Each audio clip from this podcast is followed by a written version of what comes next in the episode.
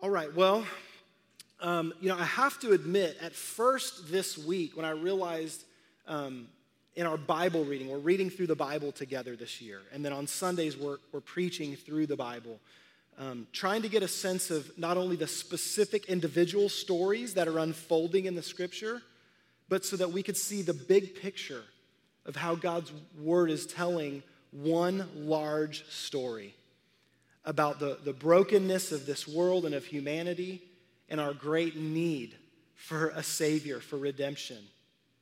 And the fact that we have a God who loves us and He is redeeming us. And so we're going through that entire story. And so this week we were in the second half of the book of Jeremiah, and then we moved in to the book of Lamentations. And I got to tell you, I don't need any reminders these days to be a little sad. And so I, the, my first instinct was, oh, great, I got to teach through Jeremiah, the weeping prophet, and the book of Lamentations. But, you know, God's not surprised by the season that we're in, and, and I think it's actually important that we talk today about the subject of lament.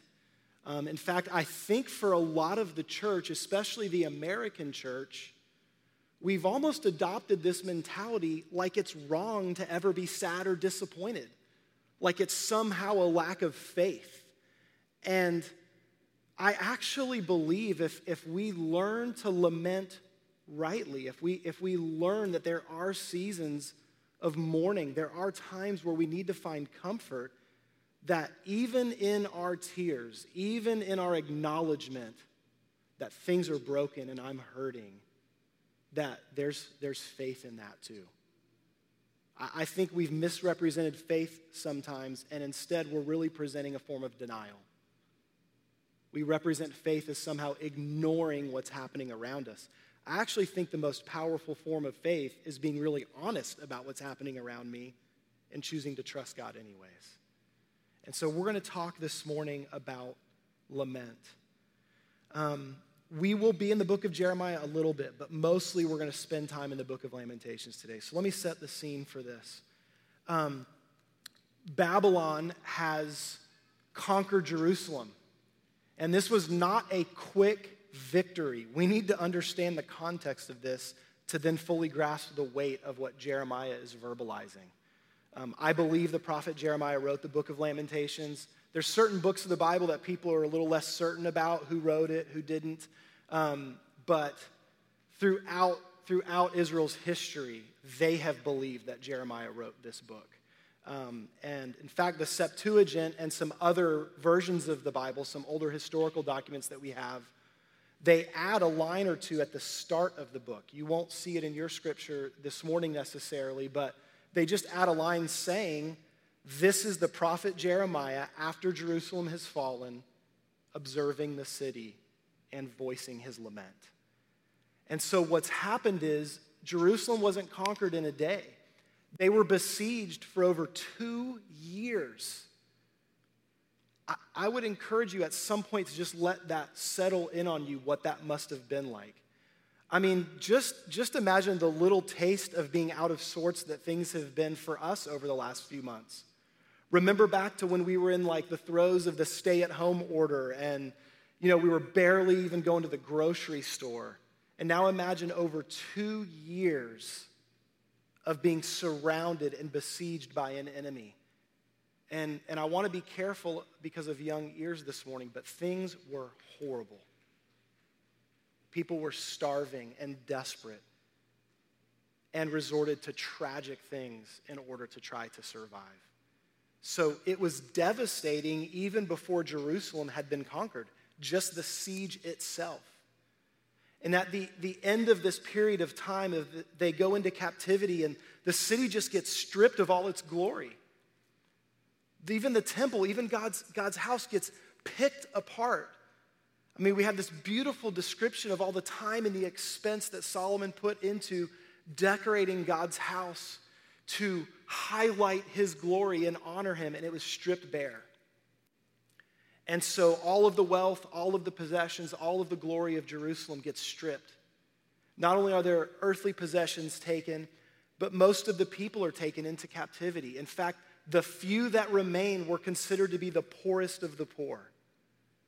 And so they now remain in and around the outskirts of this, this rubble, this broken city. And so, after years of experiencing this, here's the prophet Jeremiah. And listen, he knew it was coming. He told them it would come. He warned them. He asked them, guys, would we repent and turn to God and, and seek help from Him? Would we acknowledge how far we've fallen? Judgment is coming and it's going to come at the hand of the Babylonians. And, and it does, it shows up. And so Jeremiah is not surprised. But it doesn't matter that he was aware of the fact that difficulty was coming. He lived it. And he sees it with his own eyes. And he begins to put to voice this lament. And so I just I want to read the first few verses of, of the book of Lamentations to kind of set the scene here. This is Lamentations chapter 1, verses 1 through 4.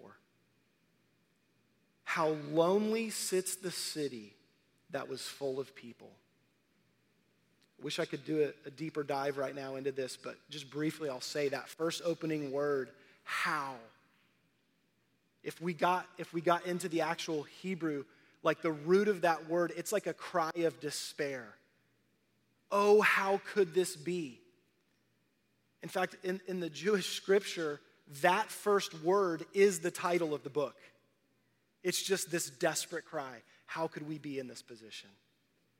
How lonely sits the city that was full of people. How like a widow has she become. She who was great in the night, or sorry, I skipped the line. She who was great among the nations, she who was a princess among the provinces has become a slave. She weeps bitterly in the night with tears on her cheeks. Among all her lovers, she has none to comfort her. All her friends have dealt treacherously with her. They have become her enemies. Judah has gone into exile because of affliction and hard servitude. She dwells now among the nations, but finds no resting place. Her pursuers have all overtaken her in the midst of her distress. The roads to Zion mourn, for none come to the festival. All her gates are desolate her priests groan, her virgins have been afflicted, and she herself suffers bitterly. Any of us that have experienced deep loss, any of us that have experienced being alone, out of place, feeling like things have been stripped away, this, this taps into all of the various forms of suffering that we experience in this life. And so Jeremiah just pours out this lament. So I, I want to pray for us as we prepare to really dive into this together this morning. And I just want to encourage you today. Would you just open up your heart to whatever it is the Lord wants to say to you? More than what I might say or speak this morning, I'm hoping what He wants you to hear will come through. Maybe, maybe you need permission to be able to mourn. Maybe it's something you've held back and you haven't been open to. Maybe that's you. Maybe you're saying, Jake, bro, I'm familiar with mourning. I don't, I don't need an encouragement to do that. I'm, I'm there. I pray too that we would find some hope today. Because thanks be to God that even when we mourn, we don't have to mourn like those who have no hope. God is for us. And so let's pray and invite the Lord to speak to our hearts this morning. Lord, would you, would you help us to discover the way that you invite us into lament? God, we're, we're aware as believers of the, the glorious good news of the gospel God, that our own personal lives can be saved and redeemed. God, that you are in the process of redeeming the earth. God, that, that the end of the story is eternal victory and joy and celebration. And so, Lord, we don't deny that truth. We're, we're grateful for it today. But God, the reality is we live in the midst of a broken world. We live in the midst of hurting and broken people. We are those people. God, we struggle with our own sin and our own brokenness. God, we deal with the fallout from the brokenness and sins of others. God, whether it's individual people in our lives who have hurt us deeply, or God, if it's just the, the brokenness of the systems of this world that let us down, that harm and hurt and destroy. Jesus, would you take us by the hand today? Would you invite us into your presence where we can mourn, we can lament, we can find hope, we can find healing? God, would you do that work in our hearts? Would you do that work in our city? Lord, we're desperate for your presence today. Call us to yourself. Open your word to us. Open your heart to us. May we have ears to hear. may we have minds to understand, hearts ready to receive. And God, may we live out what you call us to today. It's in Jesus' name we pray. Amen. All right, if you want to turn to Lamentations chapter 3, that's going to kind of be our anchor point this morning. We will look at some other passages, but that'll be our anchor point. Um, the first 16 verses of this chapter, they describe the trouble that has come upon um, Jeremiah. There's kind of this one specific voice speaking. Um, many relate this voice as well to, to capturing the heart of Jesus. There's several Old Testament passages that, that ref, that seem to reflect and advance Jesus himself, the suffering servant. That happens in the book of Isaiah as well. And many scholars believe this kind of echoes some, some of what Jesus is going to come do for us on our behalf. He takes on our suffering. Remember, the scripture says that he was a man of sorrows and acquainted with grief. But the first 16 verses here, they just describe how Jeremiah is feeling. They, they echo how Jerusalem is feeling and talk about the trouble that has come upon them. The feeling of both being punished and abandoned by God. Because that's part of the reality. God has allowed this to happen. In fact, He warned them that this was coming. And so they've experienced that sense of being punished by God. They, they are feeling abandoned by Him. And so, as Jeremiah describes all of this, it culminates in these words I want to read verses 17 and 18, and then we'll skip all the way down to 48 because they just kind of capture this lament that he begins to verbalize. Verse 17 My soul is bereft of peace. I have forgotten what happiness is. So I say, My endurance has perished. So has my hope from the Lord. He says, Man, I've got nothing left. I can't muster up happiness anymore. It's gone. I'm looking for peace. It's not there. I've tried to endure. I'm just, I'm worn out. Remember, this is at the end of this long siege. He's just verbalizing, we're just done. We're exhausted. We're worn down. We just don't have anymore. And it feels like all hope is gone. I've lost my ability to hope in the Lord. Verse 48 my eyes flow with rivers of tears because of the destruction of the daughter of my people. My eyes will flow without ceasing, without respite, until the Lord from heaven looks down and sees. My eyes cause me grief at the fate of all the daughters of my city. Now, now listen, why, why are we spending so much time on just these hard, sad verses? Like, was my goal to just make everybody feel really crummy this morning? Is that why we're doing this? Listen, I want you to hear something. This is the prophet Jeremiah talking.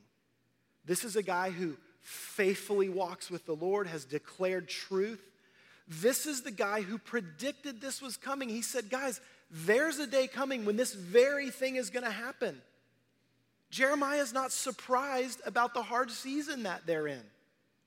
Not only that, in the midst of Jeremiah's warnings, he also regularly offered hope. He said, Listen, when we go into captivity, it's not the end of the story. God's going to redeem our land. We're going to return. This, this suffering has an end date. God is going to redeem, God is going to restore. So, so Jeremiah knows all of this. He's not surprised by what happens, and yet, when he's in the moment of sorrow, he just gets real and says, This is hard. This is hard, and I'm feeling hopeless, and I'm running out of strength and energy. And, and God, you just don't even seem to be present. Where are you? Friends, part of our lives as believers is recognizing that there are going to be moments like this. There are going to be moments where all hope seems lost. And I hope that we can find some of the same freedom that Jeremiah has. That if we read through the Psalms, we see that David and others have. Where we can be real about what we're going through. I can come honestly before the Lord and say, God, this is where I am. Yes, I believe in heaven.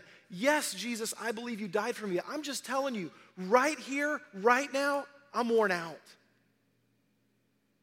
Jesus, I know that you told me some of the same things Jeremiah told them. You told me that it was going to get difficult. You told me that trouble was coming.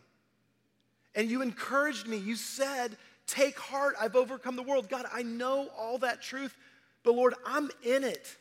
Right here, right now, I'm in it and I'm exhausted and I'm feeling hopeless. Friends, God is, is big enough for us to get real with Him like that. We can bring the reality of, of how we're feeling, what we're going through to Him. In fact, He invites us to do that. We come to Him. This, this same thing kind of picks up in Jeremiah chapter 8 verse 18 and then 20 and 21. My joy is gone, grief is upon me, my heart is sick within me. The harvest is past, the summer is ended, and we are not saved. Do you hear just that sense of like how much longer? I thought it would have been better by now. For the wound of the daughter of my people is my heart wounded. So Jeremiah's saying, I'm not just wounded because of what I'm going through, I'm broken seeing what others are going through, seeing my brothers and sisters and their struggle. My heart's broken for them. I mourn and dismay has taken hold on me. Friends, no matter how long we have walked with Jesus, there is room to mourn. There are times of despair. We, we have to have an environment in the church where, as brothers and sisters, we can link arms and it can be a safe place where somebody can verbalize some doubts, some questions, some struggles. You know, we, we bag on doubting Thomas for doubting.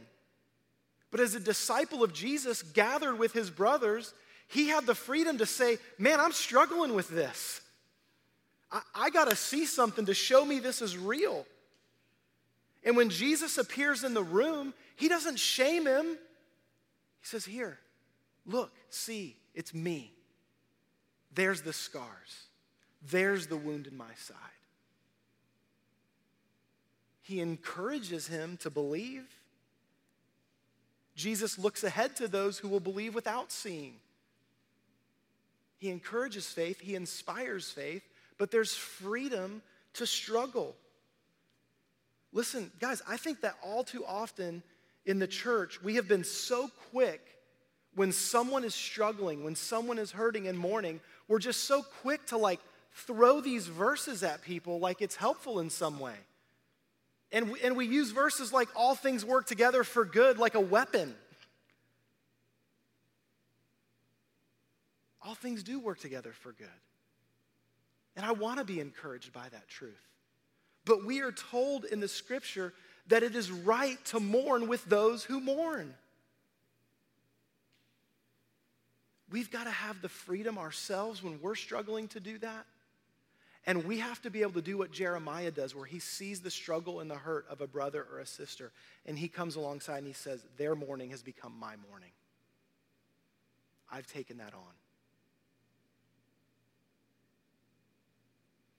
In a world of brokenness, friends, it, it can be easy to try to protect ourselves from that reality by becoming calloused.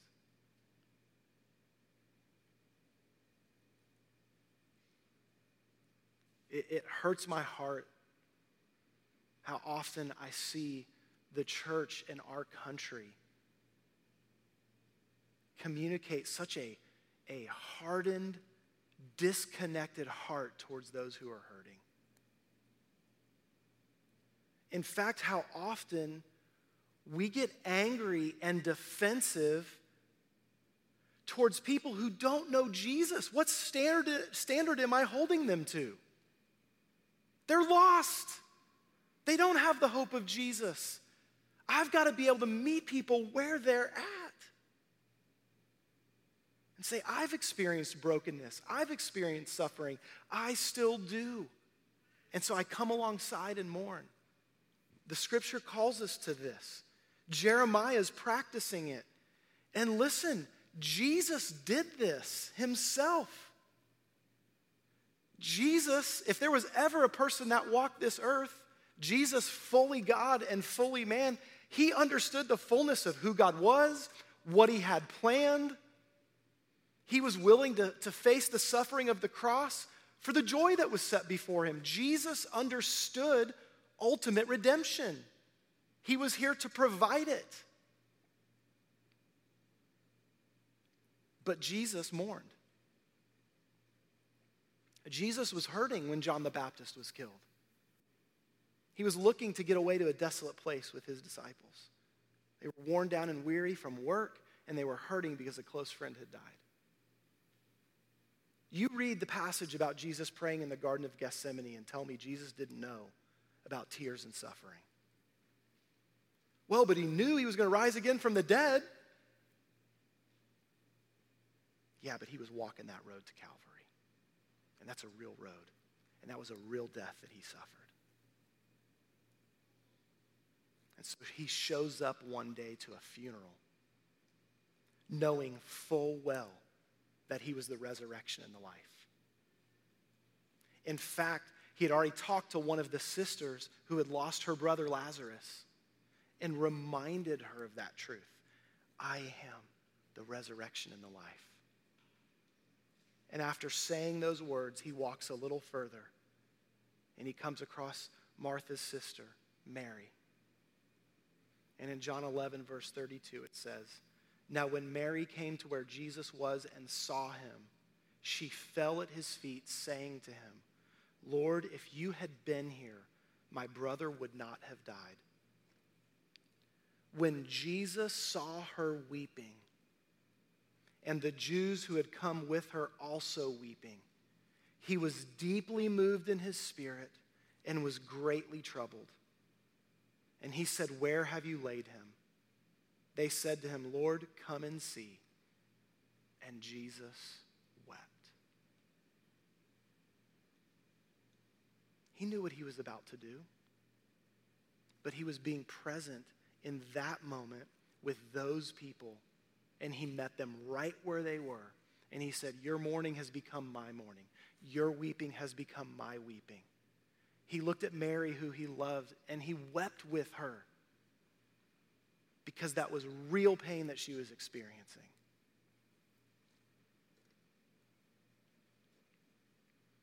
Jesus climbs right into the midst of our pain and he mourns with us. It's right that we should be aware of the pain of others. It's right that we can acknowledge our own pain and our own struggle. We don't have to pull back and protect ourselves. We don't have to hide ourselves from the Lord. We don't have to put on a good face and fake it till we make it. We should be able to get real with God and get real with others and link arms and say, I'm right here in the midst of it with you. Let's mourn. Let's verbalize our fear, our frustration, our anxiety. Let's acknowledge that hope seems lost.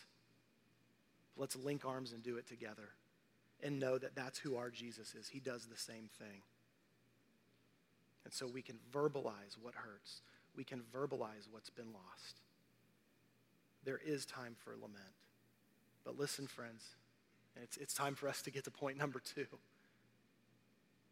There is a time to mourn and lament, but we can lament in hope. We can lament in hope. Lamentations chapter 3 still, back to verse 21. But this I call to mind, and therefore I have hope. The steadfast love of the Lord never ceases, His mercies never come to an end. They are new every morning. Great is your faithfulness. The Lord is my portion, says my soul. Therefore, I will hope in him. The Lord is good to those who wait for him, to the soul who seeks him. It is good that one should wait quietly for the salvation of the Lord. How often we just grab that verse completely out of context, slap it on some kind of magnet, put it on our fridge, share it on wherever, social media, completely out of context and go, look at this just uplifting, hopeful, find strength verse. It's like the only encouraging verse planted in the midst of this great lamentation. Three verses before, whatever it is, Jeremiah saying, I have no hope. If you've ever really grieved a loss, if you've ever sat with someone else who grieves a loss, you get that roller coaster. You get it. And this is the power of, of being able to mourn together is we, we can ride those waves of emotion that just say, God, I'm in utter despair. Where are you? But when we link arms together, when we remember that Jesus is right there with us in our mourning, we can be reminded of the hope of the reality of God's ever present love for us. And so, in despair, in trouble, in chaos, in the midst of those waves of emotions, we can find the gospel in context. You know, one of the accusations against Christianity is that the gospel is just a coping mechanism. Like it's just some, some fake, phony thing to make me feel good in trouble. No, the gospel says that trouble's real. I'm just right there with you in it and I'm working hope in the midst of it. And I'm redeeming you in the process. And so we don't have to cope with life or ignore our problems. The gospel is real right in the midst of it. That's what it's for. Jesus offers hope and healing in the midst of the troubles of this life. See, friends, I have to encourage you. We, we've got to have permission to mourn and to lament but scriptural mourning, scriptural lamentation is not wallowing. It's not wallowing. We don't live there. I don't build a home there and say, that's where I reside now. I can pitch my tent there for a little bit. I can say, God, this is where I'm at in my journey. Lord, I invite you into this place with me. Lord, I'm looking around for other brothers and sisters who can link arms with me while we're here. Now, Lord, thank you that as I mourn this moment, I mourn this season, I lament the reality of this struggle. God, in hope, would you lift me? God, in hope, would you remind me of the truth of who you are? That you're my God, that you're my Savior. That not only can you relate because you've walked these roads, but that you heal, and redeem. There's this, this beautiful picture that takes place during the siege. I would actually encourage you to go back and read through Jeremiah chapter 32. I just want to give you a glimpse of this. In the middle of the siege, here's Jeremiah, like he's seeing the reality now of everything he's been telling them was coming for a long time. And we pick this up. I just want to read a couple verses to give you a sense of this. Jeremiah 32 verse 2 and then verses 6 through 8. At that time, the army of the king of Babylon was besieging Jerusalem. And if that wasn't bad enough, Jeremiah the prophet was shut up in the court of the guard that was in the palace of the king of Judah. I don't know that I can fully imagine how bad it is to live in a city that's besieged, but I'm guessing it's 10 times worse to be in the jail cell of the city that's besieged. And that's the position Jeremiah finds himself. And while in that jail cell, experiencing the weight of everything that's happening, and he knows we're not going to win this fight, he knows we're going into captivity. In the middle of that place, verse 6 says, Then Jeremiah said, The word of the Lord came to me. Behold, Hanamel, the son of Shallum, your uncle, will come to you and say, Buy me a field that is at Anathoth, for the right of redemption by purchase is yours. Verse 8 Then Hanamel, my cousin, came to me in the court of the guard. He's in jail, and his cousin shows up and says, Hey, you want to buy my field? that was my version of what comes next. He comes to him and he says, in accordance with the word of the Lord, he said to me, Buy my field that is at Anathoth in the land of Benjamin, for the right of possession and redemption is yours. Buy it for yourself. And then Jeremiah says, Then I knew that this was the word of the Lord. Now, this, this was a small town about three miles north of Jerusalem. It's Jeremiah's hometown, that little place of Anathoth. And so He's in jail during a siege when all of the land is about to belong to Babylon. And God said, Your cousin's going to show up and ask you to buy his land. Now, you, you could go back and take a look at the book of Ruth or some of the time that we spent in like Leviticus, Numbers, Deuteronomy, and that, in that range of teaching earlier in the year. We talked about this idea of redeeming, redeeming the land. And so Jeremiah was a close relative and his cousin is saying, I can't pay the bills and I'm about to lose my land. Will you buy it from me? Keep it in the family. And so, in the midst of a siege, in the midst of being imprisoned, God says, Jeremiah, I want you to buy that piece of property. And so, Jeremiah does it. And he struggles through this chapter with God, why are you having me do this? Why am I buying this land in the middle of this siege? What's going on here? Jeremiah 32, 14 and 15 explains why. Thus says the Lord of hosts, the God of Israel Take these deeds, both this sealed deed of purchase and this open deed, and put them in an earthenware vessel that they may last for a long time. So hold on to this contract, sealed away so it can last a long time. Why? For thus says the Lord of hosts, the God of Israel houses and fields and vineyards shall again be bought in this land.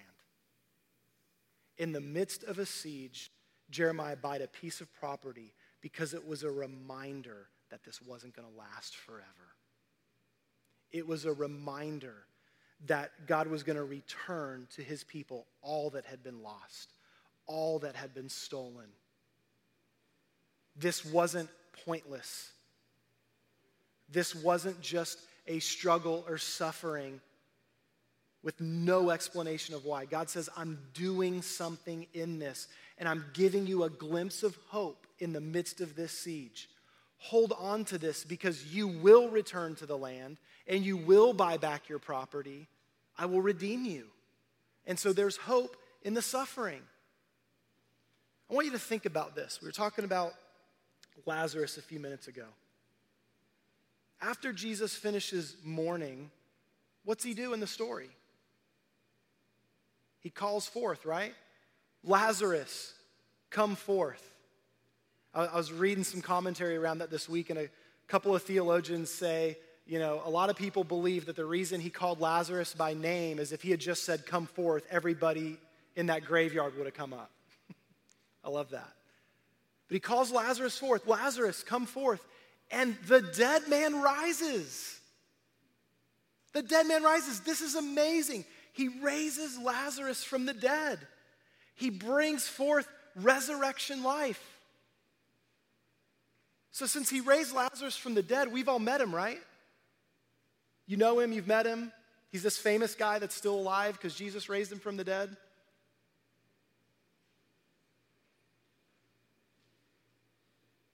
When, when Jesus raised Lazarus from the, the dead, Lazarus was still going to turn around and, and die at some point in the future. Like that, that was coming. The resurrection of Lazarus was like Jeremiah buying the field. It's a glimpse of hope, it's a reminder of the larger reality in the midst of my present reality. Friends, that's what Jesus wants to do for us. He wants to remind us of the larger reality of his redemption plan when we are living in the midst of this reality. And so he calls Lazarus forth. He raises him from the dead. Can you imagine being present for that? Like, what? I'm at a funeral and this guy's alive now. I wonder how different Lazarus' second funeral was from the first. Have you ever thought about that? I wonder how different that was. I bet that in the midst of their mourning, there was a little more hope than they'd had the first time around.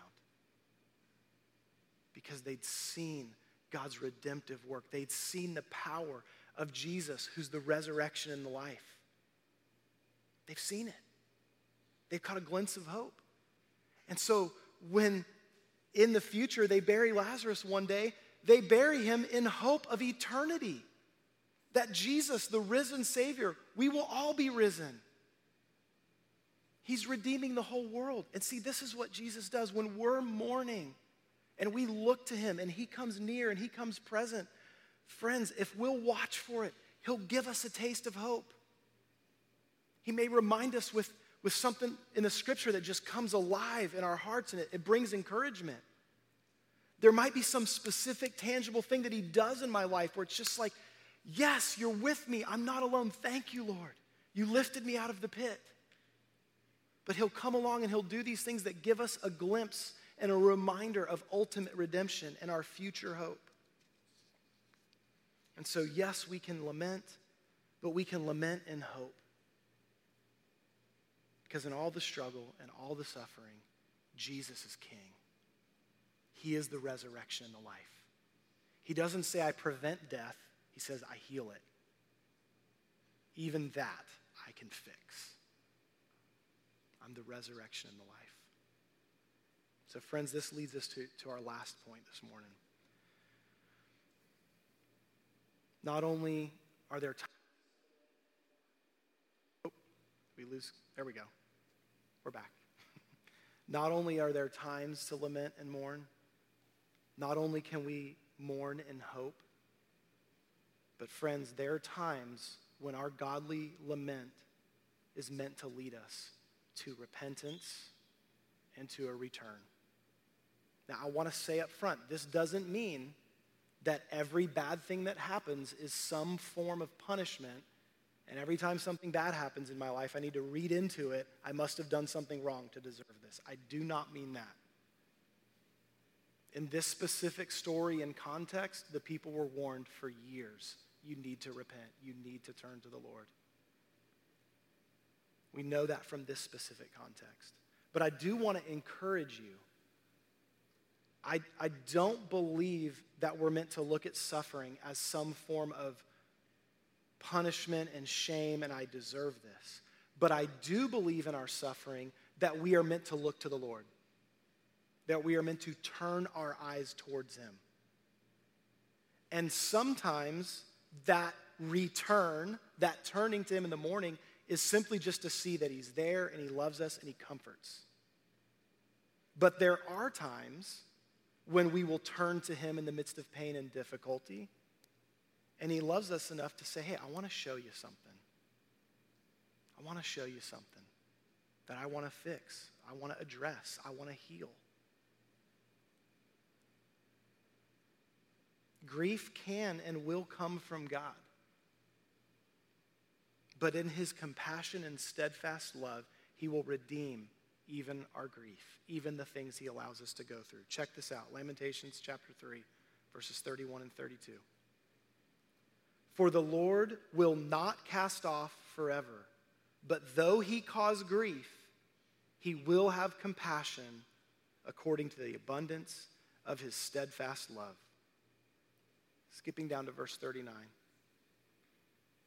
Why should a living man complain, a man about the punishment of his sins? Let us test and examine our ways and return to the Lord. Let us lift up our hearts and hands to God in heaven. Friends, when, when pain shows up, when suffering shows up, it provides an opportunity that both reveals our need and reveals our Savior. What the enemy would love to do, it's one of the things he specializes in. Because remember, he's the father of lies.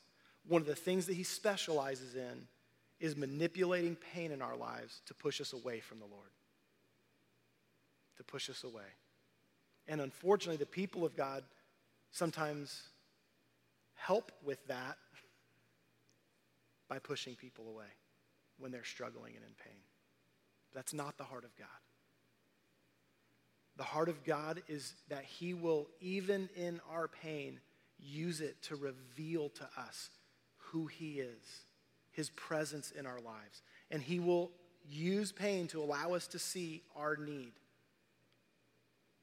There's, there's something He may want to reveal, there's something He may allow us to see for our benefit.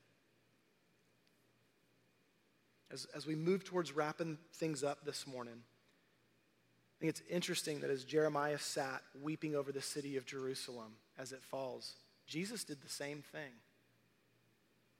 Right before his triumphal entry, he comes into Jerusalem. He's facing the last week of his life. He's, he's facing, facing death on the cross. He knows what's coming. And he stops outside the city when he's approaching Jerusalem and he sees it and he weeps over the city. Luke 19, 41 through 44. And when he drew near and saw the city, he wept over it, saying, Would that you, even you, had known on this day the things that make for peace. Even some of the trouble that comes, it's, it's meant to bring peace. The ultimate suffering was Christ on the cross through that suffering comes ultimate peace, ultimate redemption. The glory of the love of God is on full display through that. He says, Man, I wish they had known, I wish they had seen, but now they are hidden from your eyes. For the days will come upon you when your enemies will set up a barricade around you and surround you and hem you in on every side. They will tear you down to the ground, you and your children within you and they will not leave one stone upon another because you did not know the time of your visitation. Friends, it is easy to miss Jesus when he shows up.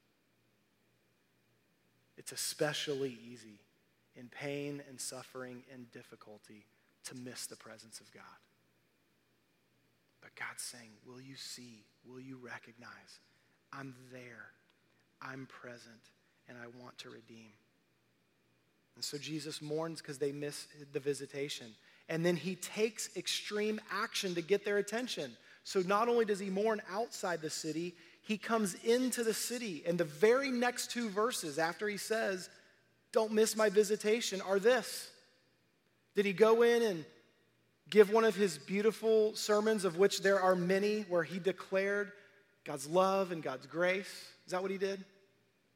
No, verse 45 he entered the temple and began to drive out those who sold, saying to them, It is written, My house shall be a house of prayer, but you've made it a den of robbers.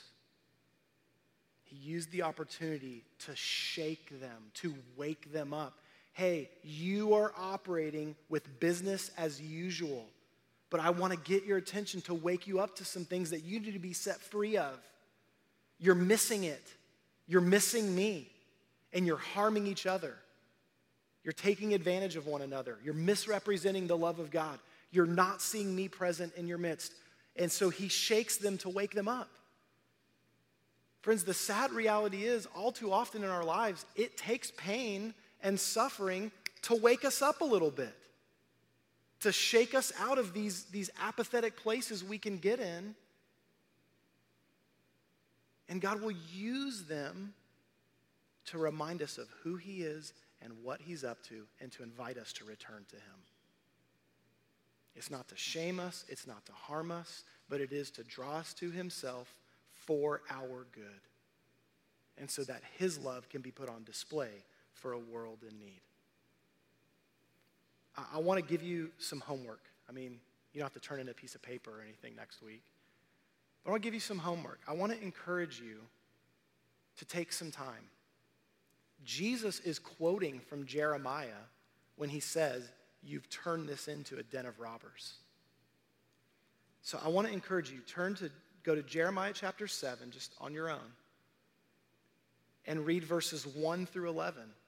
And it describes what is happening amongst God's people and in his temple and his presence and the things that they're missing. It talks about ways that they are honoring him with their mouth, but their heart is not with him. It talks about how they, they, they think of themselves as his people that have it all together, and yet it lists ways that they are not bringing justice in the world. You've forgotten the foreigner, you've forgotten the widow, you've neglected those in need. And it culminates in verse 11, which is what Jesus is quoting. You've taken this house and you've turned it into a den of robbers. You're missing the boat. And so I, I would encourage you guys take some time of reflection this week and just ask Lord God, in the midst of this season I'm in right here, right now, there's things that are hard, there's things that are difficult. God, I need your comfort and your presence, but Lord, is there anything that you're wanting to shake up in my life? Is there anything that you're wanting to wake me up to and set me free from? And so, Lord, would you, would you be a revealer? Lord, would you reveal my need? Lord, would you reveal your love and your presence? And then we can do this. In closing, Lamentations 3, verses 55 through 58. I called on your name, O Lord, from the depths of the pit. You heard my plea. Do not close your ear to my cry for help. You came near when I called on you. You said, Do not. You have taken up my cause, O Lord. You have redeemed my life. Even in struggle, even in hurt, even in pain, we can lament and mourn we can find hope. We can turn to the Lord and allow Him to reveal things that maybe need to be shaken up a little bit. And we will find that God is not against us, He's for us. Our cry of mourning and lament, He has taken up our cause, and He is redeeming our life. Let's pray. Heavenly Father, we thank you that you are our ever present hope. God, that you love us. Lord, I thank you that you are not calling us to be people who fake it. You're not calling us to just have it all together all the time. Lord, that you invite us to come as we are. Lord, that we can bring our doubts, our fears, our struggle God, we can, we can bring to you, God, even our tears. Lord, we thank you that you don't shame us for that. In fact, you actually call us to be people who are approachable like that. God, you call us to mourn with others who mourn. Lord, would you help us to do that? Would you help us to be a safe place for other people? Lord, would you help us to, to know that we can trust you and come to you in our mourning, in our struggle? And that while we're in your presence, Lord, we will not only be comforted, God, you will remind us of the hope that we have in you, the redemption, redemption that you are working in our lives. Lord, I also pray that we would be open, God, when life is painful, when it's difficult. God, that we wouldn't build our house there, we wouldn't live in mourning. But God, we would look to you and let it be a revealer of how we might need to grow. of things you want to set us free of. God, thank you that you take up our cause and you redeem our lives. May we experience that in our own hearts and lives. And Jesus, may we be a carrier of that to a world in need. It's in your name we pray. Amen.